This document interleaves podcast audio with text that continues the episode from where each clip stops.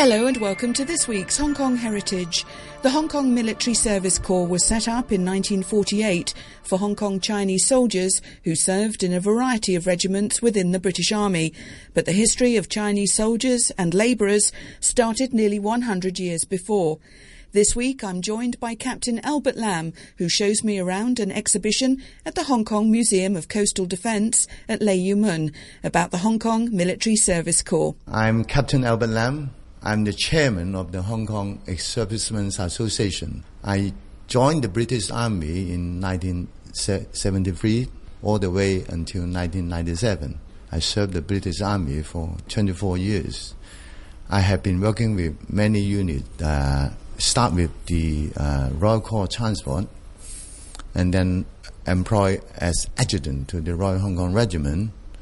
And when the regiment uh, disbanded in 1995.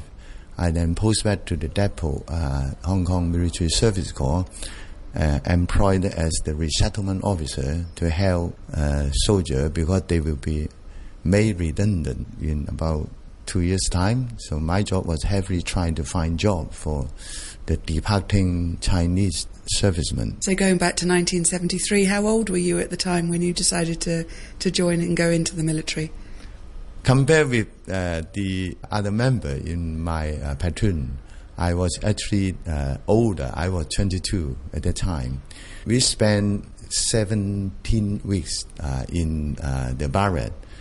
The Lyemun barrack, right, right at this museum. We, I was going to say, we're standing yeah, at the Museum of Coastal yeah. Defence, so this is home for you. exactly. When the British decided to form uh, in 1948, the unit was called the Chinese Training Unit. They train Chinese to uh, for all the British uh, regiment. They all work in different roles. And that time they have chosen uh, this barrack, Lyemun, as the training depot. And then that's all the way up until 1984. Uh, when they decided to return this place uh, to Hong Kong government and move everything uh, to Stonecutter so, with the Hong Kong Military Service Corps, we've got a there's an exhibition on at the Museum of Coastal Defence showing the, the history of the Corps. So that was strictly a Hong Kong Army contingent. Uh, yes, allow us to show to the Hong Kong people. Really, the Chinese that serving with the British Army has a, a long history. Really, it can be uh, date back uh, to 1857 1857. Uh, 57, yeah. Uh, so that was when the second uh, Opium War started.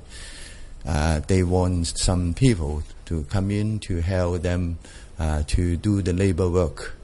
Uh, for example, like laundry or loading and unloading from ships or delivering things to the gun position or the front line. At that time, there's a nickname for those people. It's called the Cantonese Coolie Corps the British really they have a tradition wherever they go they always in the uh, occupy uh, place they try to employ the local in uh, to do some labor work that will also release the, the pressure on the shortage of manpower and also uh, for the uh, combatant arm. So you're saying it began in 1857, so that's a, a very long history. When would the Hong Kong Military Service Corps have taken on a more of a military role?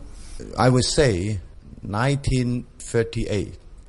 At that time, UK already uh, facing the pressure from the German, and but Hong Kong also the, the Japanese already uh, took uh, Manchu, uh, and then they are pressing uh, south. Then the British forces in Hong Kong they asked uh, for help from the UK. UK basically think, well, we have tremendous pressure on manpower, especially the the need in Hong Kong are the uh, uh, artillerymen to man uh, the gun position. So they they advise Hong Kong, why not you train some uh, Chinese uh, to fill that role? Yes, uh, well before 1938. there are a, a, long history of Chinese serving in the Royal Engineer, but they never been properly trained or never been set up a, a school type or training center type thing to train them properly. So only in uh, in 1938, when the first 16 gunners uh, uh, enlisted, they were properly trained and then put on gun position. Only a few years later, in 1941, when when the uh, uh, Japanese uh, came Hong Kong, they all all did well, all fight bravely. Many got their war medal uh, to prove that their service been outstanding. Yeah. So the Hong Kong Military Service Corps would they have fought alongside the volunteers? Uh, what what role, or would they have been with uh, you know with the Royal Engineers and other British Army contingents? the the Hong Kong soldier mainly fought with the uh, British battalions because the uh, the Hong Kong volunteer quite an independent uh, regiment. They their own uh, they have their own trade, all different trade like the uh, transport, uh, field ambulance, and gun gunners, and also riflemen. Uh, but we, uh, in 1938, uh, mainly there are two type of people enlisted into the British forces. One is training to be employed as royal engineer, as engineer. They, their job mainly to set up the mine along the key uh, uh, entrance to Hong Kong. So all the way when the Lamma, uh, Tuen Mun, or uh, on the eastern uh, passage. They were, they were laying landmines? Uh, no, uh, uh, landing uh, their mine in, in, in the water. Ah, in the water. Yeah, water mine. Yeah, right. all the key passage into the harbor. Are they still there today? No, they be, they they've been removed. And according to the police uh, uh, survey, they believe some of them are actually uh, uh, along those uh, lines of mine. Some of them actually uh, sunk into the bottom of the sea. The, the police reckon there are some 200 around the Hong Kong water, deep underwater, and also many of them are covered with mud. So they decide not to touch it. I'm talking with Captain Albert Lam, of uh, chairman of the Ex-Servicemen's Association in Hong Kong. We're at the Hong Kong Museum of Coastal Defence, looking at the history of the Hong Kong Military Service Corps. So, when you joined as a 22-year-old to the Hong Kong Military Service Corps in 1973. Was that because you liked the uniform, you enjoyed being a soldier, you enjoyed the outdoor life? Was it a good salary? Well, I am uh, a very active guy. I, I, I, I, like sport. I do a lot of, of things. So when I see the uh, recruitment uh, posters, and then I say, okay, perhaps joining the army will really fit me uh, uh, perfect. So I, I apply, and I have no, to be honest, I have no idea uh, what the British Army is. But I, I but I I see people uh, near the barrack go out uh, in the lorries, traveling in the hills, and then and then I say, "Wow, this is perhaps will be all fun." So I joined in '73. Uh, I after recruit training, I spent some uh, 17 weeks uh, in Lyemun Barrack. And after recruit training, I was posted to the Royal Corps Transport. So here at the exhibition, you show some of the uniforms, also um, models of the guns. Um, and uh, you can also see here some of the cap badges worn by the soldiers. The Hong Kong Military Service Corps is quite different, uh, quite unique in the British Army. Now you look, look at uh, uh these cap badges. They all have their own training uh, school, train people to, into their own regiment.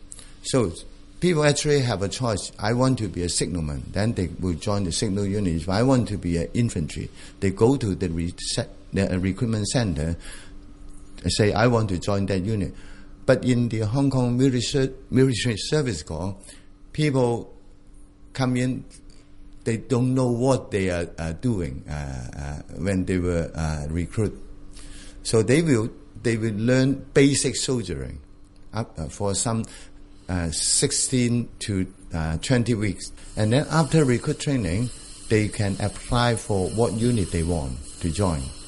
And so what, what does field training involve?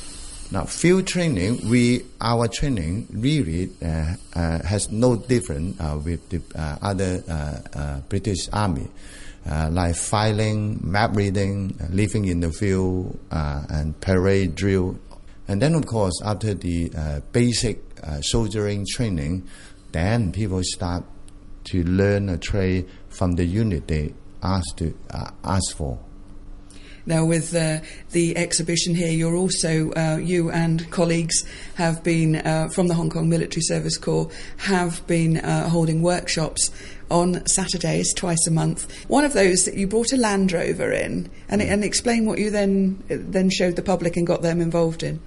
Yes, uh, when we uh, sat down with the museum talking about in that six month show how can we make it uh, uh, uh more uh, varied, uh, how to make it attract to the public. So we designed to have two workshops every month, and all run by different units. For example, the physical training corps people will come in to how to teach people how to do exercise, how to play with a rifle, a pocket drill. And then uh, the Royal Corps of Transport, uh, in, they, they're doing it this month. And last uh, Sunday, they came in, they brought in a Land Rover with antennas, camouflage net, and also a tentage. We call it the 9 by 9 so you why you call it 9 by 9 because you measure from the inside is a square 9 uh, feet uh, wide, 9 feet uh, uh, uh high. And then there's all with a tailor-made pole. So you join the pole together, then you put a canopy, and then you will naturally become, then connected with a Land Rover, then it is a, a command post. So, as a soldier, how fast could you and your and your fellow soldiers put one of those up? Well, the army time, uh, they, you know, they have competition. Uh, they, they can put it up in about a minute. Now, if we return to the battle for Hong Kong, uh, members of the Hong Kong Military Service Corps served with different parts mm, of the British yeah. Army within Hong Kong, uh, but some of them also would go abroad to serve during the war. Uh, after this surrender uh, or Christmas Day, many of them escaped from Hong Kong into the mainland. This is true. And then they flew uh, with the help from the British Army Aid Group. Uh, they went into China, make their way to uh, uh, Guangxi. There they entered uh, Burma, and they were at many of them. They joined the British Army again, and they trained it. Uh, some involved with the Chinese, some with we worked with other uh, regiment, and they fought the Japanese in Burma. That is why uh, in the World War II Veteran uh, Association uh, here in Hong Kong, uh, they some of them have Hong Kong uh, defense, the Hong Kong War Medal, and many of them have the Burma Medal. After the war, what were the kind of peacetime duties for the Hong Kong Military Service Corps? that depends different uh, unit will have different role. For example, uh, the Army Dog Unit, uh, they heavily involved uh, on on the border duties, using like search dog uh, to work on the on the border, uh, catching II. So illegal immigrants. Yeah, yeah, yeah illegal Im- immigrant. other people like the Corps Transport also mainly transport service personnel and their family to and from. However, when there's also uh, when there were um, a landslide or when there were uh, after typhoon, the army always deploy to help to, to rescue people. Uh, even like uh, in 1966, uh, 67, when there were a riot uh, in Hong Kong, we we did actually deploy to the street. However, we we deployed to the uh, police station.